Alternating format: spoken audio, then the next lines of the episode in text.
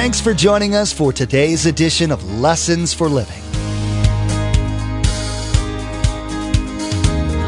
His word so fresh in our hearts abound. His word made flesh in the here and now. A new life is beginning.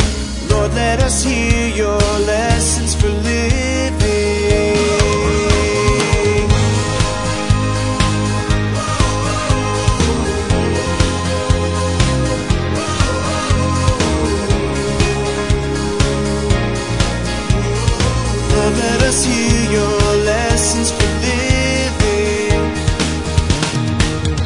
Listen, failure is not final. Here's my hand. Come on, let's start walking with me. That's what life's about. That's our loving God in the details of life. We've all been there. Maybe you don't want to take his hand. That's stupid. Take his hand. Say, I blew it. Uh, okay, I blew it. He knows you blown it. Everybody around you probably knows you've blown it. Just be real. Ask God's forgiveness. Get back to walking with him. The primary way God directs us is through the Bible. The better we know His Word, the easier it is for us to determine His will for our lives. Jesus said the Father will send a helper to teach and remind us of all things of God. He was speaking to believers. In order to understand what God's Word says, you must first be a Christian. You need to be in fellowship with God and desire to know the truth, His ways, and His purposes. Psalms 37 24 says, If the Lord delights in your way, He'll make your steps firm. If you stumble, you won't fall, for the Lord will uphold you with His hand. Remember, there's quite a few ways to receive a copy of Pastor Mark's teaching. We'll be sharing all that information with you at the close of this broadcast. Now, here's Pastor Mark in the book of Proverbs, chapter 20, verse 24, with our continuing study entitled Patience and the Invisible.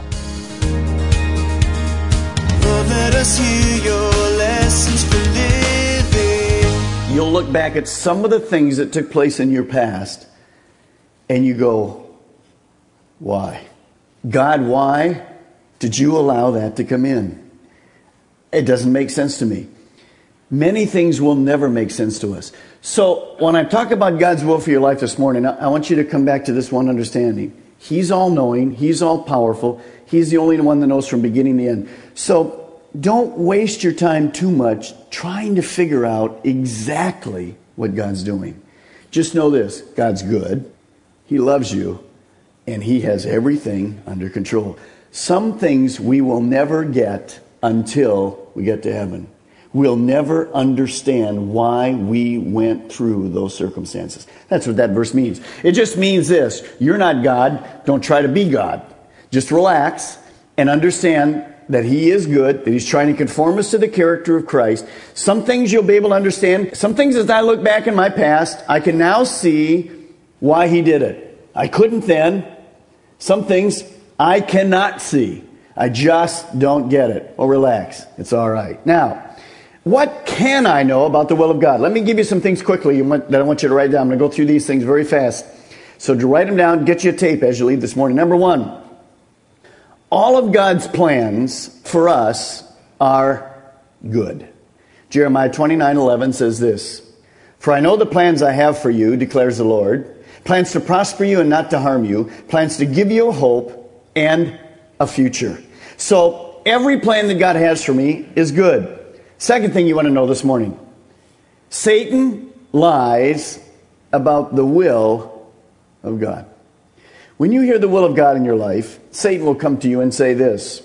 Here, here's one of the things he'll say to you Well, you can't determine God's will, only really special, holy people can. Well, who would that be? There aren't any of those. We're all equal. So that's a lie. God wants me to know His will, and when He wants me to know His will, you'll see this morning He makes ways known that I can know it. Second thing Satan will lie to you about is this. Well, Mark, if you have God's will for your life, let me tell you what it's going to mean. It's going to mean this God's going to send you where you don't want to go. God's going to have you marry somebody you don't want to marry. God's going to have you work at a job you absolutely hate for all your life. Some of you heard that. You, they, well, God's going to call me to the ministry. That's the, are you going to send me to Timbuktu and I'm going to eat worms all my life? God, what kind? Well, who told you that? That's Satan. Let me just share this with you this morning. This you have to write down. True success is found only in the center of God's will. So anytime you hear that, that it's bad for you, it's not going to be good, you won't like it or whatever, that's wrong. True success is found only one place in the center of God's will because it's good for me. And He's creating and working in all those details of my life. He's working them out day by day by day. This is not big choices only. These are the small choices of life. He's working them out for my good. Next.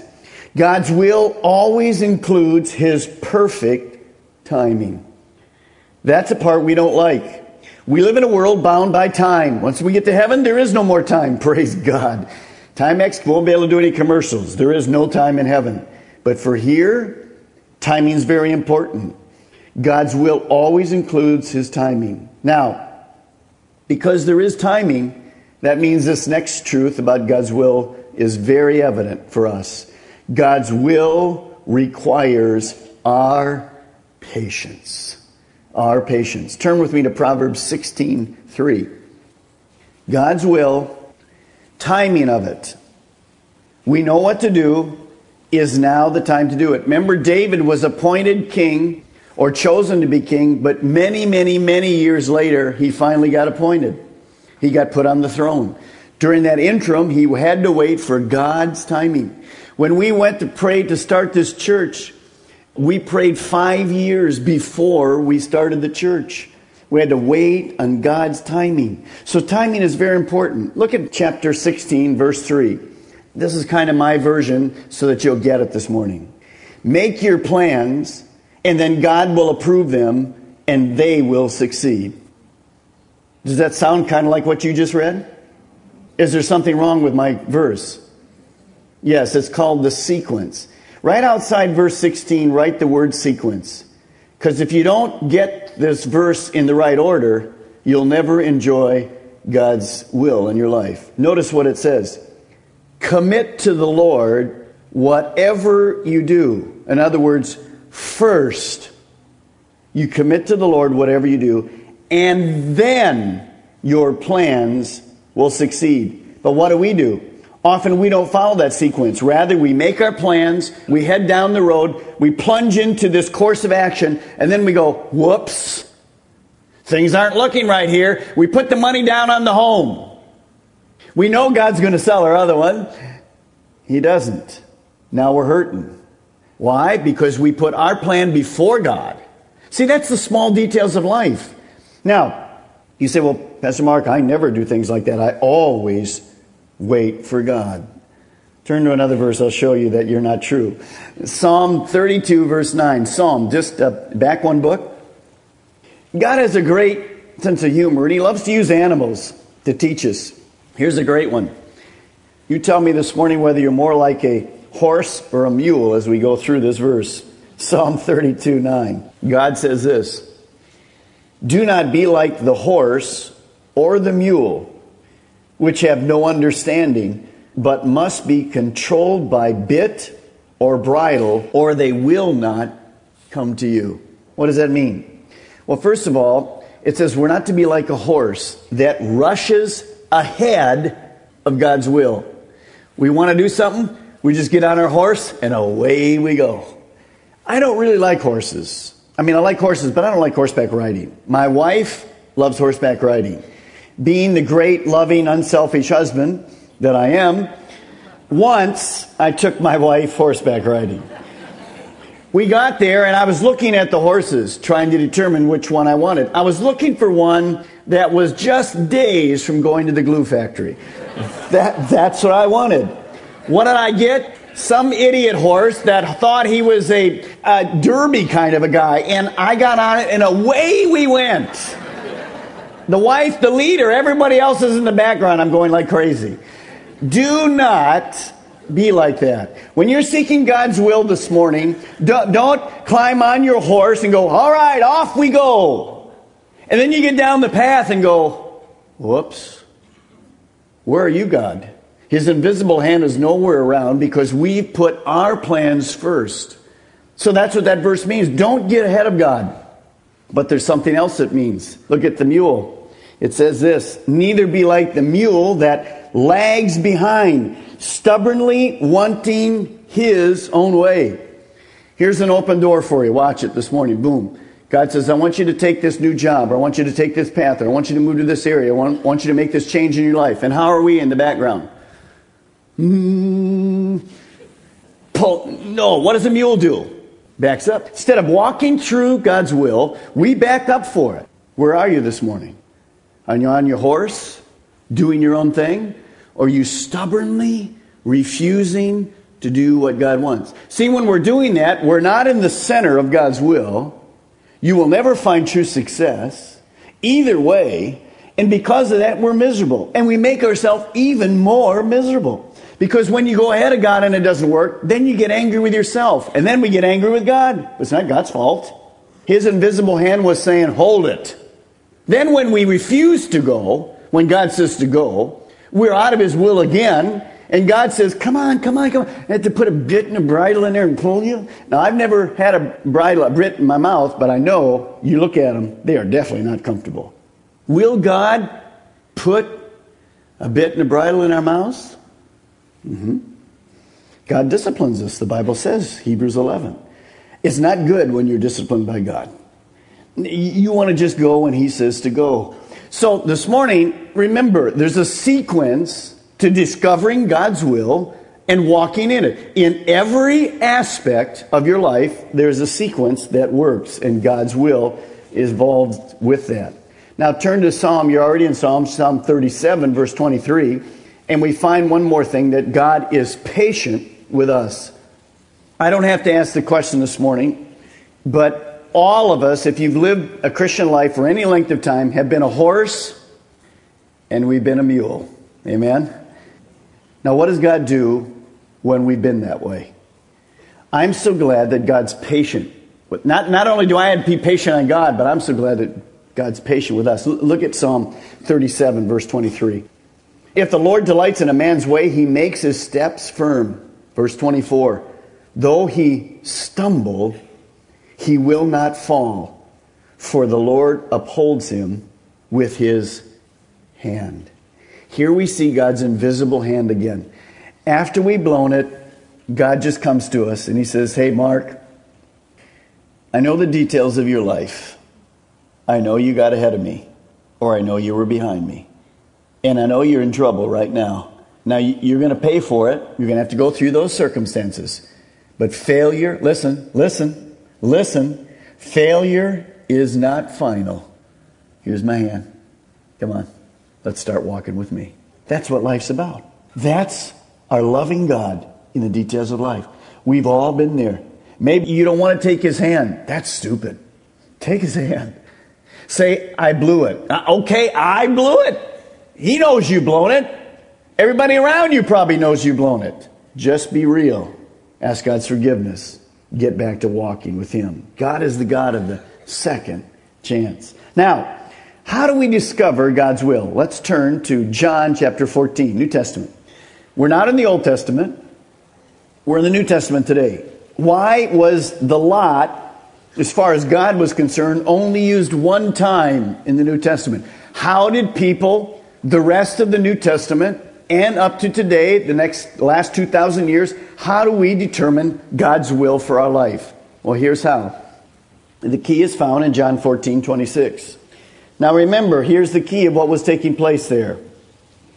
Jesus had been walking with his disciples. They're coming to the end. Almost three years now, he's been walking with them. And Jesus makes this announcement I'm going to the cross. I'll die on the cross. I'll be resurrected. I'm going to go to heaven. So the disciples are saying, Well, if you're going to heaven and you're leaving us, who's the leader? Because for the last three years, we've been your followers. So if you leave and you are gone, what do we do? I mean, we used to be fishermen. We knew to take the boat and go out and do fishing. But you used to lead us to this town and this town and stop at this person's home and go here and then go by this person's home. How are we going to live? Well, here's the answer. And it's the same for us today. Notice what Jesus says. But the counselor, the Holy Spirit, whom the Father will send in my name, will teach you, what's the next word? How much is all? All things. And will remind you of everything I have said to you. So, unlike the Old Testament, in the New Testament, God would lead Christians in a new way. Here we see that when you became a believer, when I became a believer, God put His Holy Spirit, third person of the Trinity, to live inside me. I have God actually living in me. Now, later we'll study what that means as far as coming upon and empower endowment. But what it means as a Christian is not only do my sins get forgiven, but that means that I have God in my life now to direct my steps, to show me His will in my life. Because of that, listen to this this morning. If you're a Christian, you have the Holy Spirit in you. That means that there is no more need to ever toss a coin. Ever. You don't need to do it. There's no need for horoscopes. There's no need for lots. There is absolutely no need for a rabbit's foot. And to be honest with you, there is no reason to put out a fleece. We don't see fleeces in the New Testament. That was in the Old. You remember Gideon. So, how do I determine the will of God? I'm going to give you in a moment four ways that you do it. But you do it because now I have who living inside me? The Holy Spirit. So He has come to teach me how many things? You didn't get it. How many? Well, how many is all? I'm looking maybe to refinance my home. I'm not, but you might be. Is God interested in that detail? Well, sure He is. Will He teach you the right way? Well, where do you turn in the Bible to find it? How do you determine it? Well, let me show you four ways. But before I show you four ways, let me give you uh, some qualifications real quickly. Okay, we're going to have to go very fast. Ready? Here we go. If you're going to determine God's will, there's a couple things, about three or four that I'm going to give you really quick that you have to know. You probably have to get the tape this. Number one, you have to be a Christian. You can't determine God's will if you're not a Christian. You, you don't have the Holy Spirit in you. So you're just gambling with your life. That doesn't mean you make all dumb decisions, but the decisions that really matter in life, being conformed to God, you can't do because you don't have the Holy Spirit. So the first thing you have to do to get God's will in your life is you have to be a Christian. Number two, this is very important. If you're going to be a Christian and you want God's will, here's what you have to say to God first God, I'm flexible. I will do whatever you tell me to do. That's before you hear the answer. Did you get the sequence? I'm flexible. I'll do whatever you tell me to do. How does that work? It works like this. You see, we can't say to God, God, give me your will for this situation. Let me give you an illustration about this church. Let's say, uh, uh let's say I say to God, uh, God, I'm really happy here in Melbourne and it's neat what you've done with my life. I like serving these people. I'm pretty comfortable now. And there's lots of challenges there with the new buildings and all that stuff, but I'm really excited about it. And I'll serve you as long as you never move me from Melbourne. Now, could I say that in my life? Well, sure. Is God going to answer my prayer? No. See, I've, I've put God in my box.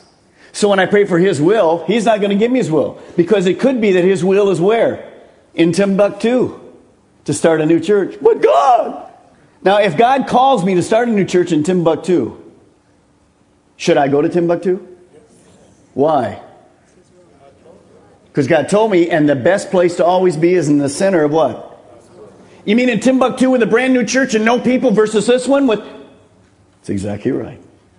Same for your life in every instance. Now, don't start the rumors. I don't even know if there is a Timbuktu, but I'm not going there. Unless he directs me. And if he does, am I going? I'm out of here. Does that mean somebody else will take over? Sure, it will. See, that's what I'm saying. You, you can't ask God, well, God, direct me in this, uh, in this situation, but. Can't include the but. Number three, you have to be walking with God. Not only do you have to be a Christian, but you can't have sin in your life. If you have sin in your life this morning as a Christian, God does not hear your prayers. He isn't interested about directing you at all. He's not interested in helping you with your mortgage. He wants to get your life straight. So if you hear this morning you have unconfessed sin as a Christian, you say, I'm not hearing from God. No kidding. Because God isn't concerned with that detail. He's concerned with the detail of your heart. And lastly, You have to be seeking Him through prayer. You have to actually seek Him. It's not one of these things that you you go in all our lives, and those of you that are over in the in the chapel, you, you know, you just sit down in the chapel and say, "Hey, God, remember here, I did my time this morning. I'm out of here. I know whatever I do, you're going to direct my will, and I don't really care to pray about it. I know everything is just going to fall in place." Oh no, it's not going to fall in place. We're directed to ask and to pray for His will in our life. So let's go the, through the four ways. There's many ways to find God's will. I'm going to give you just four this morning quickly. Four most important that I believe. Number one, we find God's will through the Word of God. Through the Word of God. Psalm 119, 105 is on the overhead for you. It says this Your Word is a lamp to my feet and a light for my path. God gave us His Word, which is anointed by the Holy Spirit. By the way, the Holy Spirit, who is the author of this book, lives where in you? Inside. So wouldn't you think the author of the book would use his book to direct you? Yes. All of this is true. So, the primary, get this down this morning. The primary way that God directs us in our life is through His Word. The primary way. Now, what does that mean? That means this as we go through the Bible verse by verse, keeping things in context, we discover how to do life right. That's why you're here this morning. Somebody stopped me this last week on Wednesday night and said, How come this church is growing and this one isn't, and then whatever? I said, all I, all, all I can tell you is why this church is growing. Because we're studying God's Word. That's what he told us to do. And as we study God's Word, people are getting their lives together, their families are being restored, their relationships are being made up together. Uh, God's just doing miracles because of the principles of God's Word. So we go through the Bible. Now, there's two things I want to teach you about as we go through the Bible, what we're learning. The first one is this we're learning precepts, or behind the word precepts, just write this word, word moral laws. The Bible is filled with precepts or moral laws, which simply are clear, direct commands from God. We don't have any alternative. When I go through them, let me give you some. As you're going through the Bible, the Bible says this do not lie. That's a command. It doesn't mean do not lie except when it's convenient. It just says do not lie. Then another one, it says this if you're a Christian, marry only a Christian. That is a command. That is a precept. It's a moral law. Hasn't changed since it was written. It will never change. If I go against the moral law of God, am I in trouble? Absolutely. So you can't put yourself above God's law. The second thing we find in God's Word are principles, general guidelines that require spiritual discernment. In other words, the principles there, how I apply it, needs some application that God can give me. Psalm 119.66 says, Teach me knowledge and good judgment, for I believe in your commands. In other words, God will give us his discernment through the Holy Spirit. Well, what are some of these principles? Here's one. Speak the truth in love. Ephesians 4.15 says, Speak the truth in love. I need discernment with that. That doesn't mean every part of truth that I know, I'm just speaking love to you this morning. Okay, when we're struggling to accurately discern the will of God for our life, we just learned that we can always refer to God's Word for clarification. The Bible contains precepts and principles for our benefit. Precepts are non negotiable, clear, direct rules that must be obeyed. Principles are negotiable, general guidelines that have different application for different people and should be interpreted with spiritual discernment. Thanks so much for joining us today. Pastor Mark will continue to go through this series in the next edition of Lessons for Living. To add today's message to your study library, simply log on to lessonsforlivingradio.com and select the Order a Message option from the main menu. The cost for each CD is $5, and that includes shipping. Again, to place an order for a CD, simply log on to lessonsforlivingradio.com and select the Order a Message option from the main menu. Now here's Josh with today's message number and title. Thanks. The message number from today's broadcast is 4024, and the title of this message is Patience and the Invisible. Again, today's message number is 4024, and the title of this message is Patience and the Invisible. It's hard to have patience and trust the invisible hand of God. Next time on Lessons for Living, Pastor Mark will help us understand how important it is to have faith in the unseen. We need to remember that God's main purpose in the process of life is to conform us to be like His Son. Jesus is the way, the truth, and the life. As you follow Him one step at a time, He will keep you right in the center of God's will. We've run out of time today, but we do encourage you to tune in next time as Pastor Mark will continue sharing with us from the book of Proverbs. That's next time on Lessons for Living.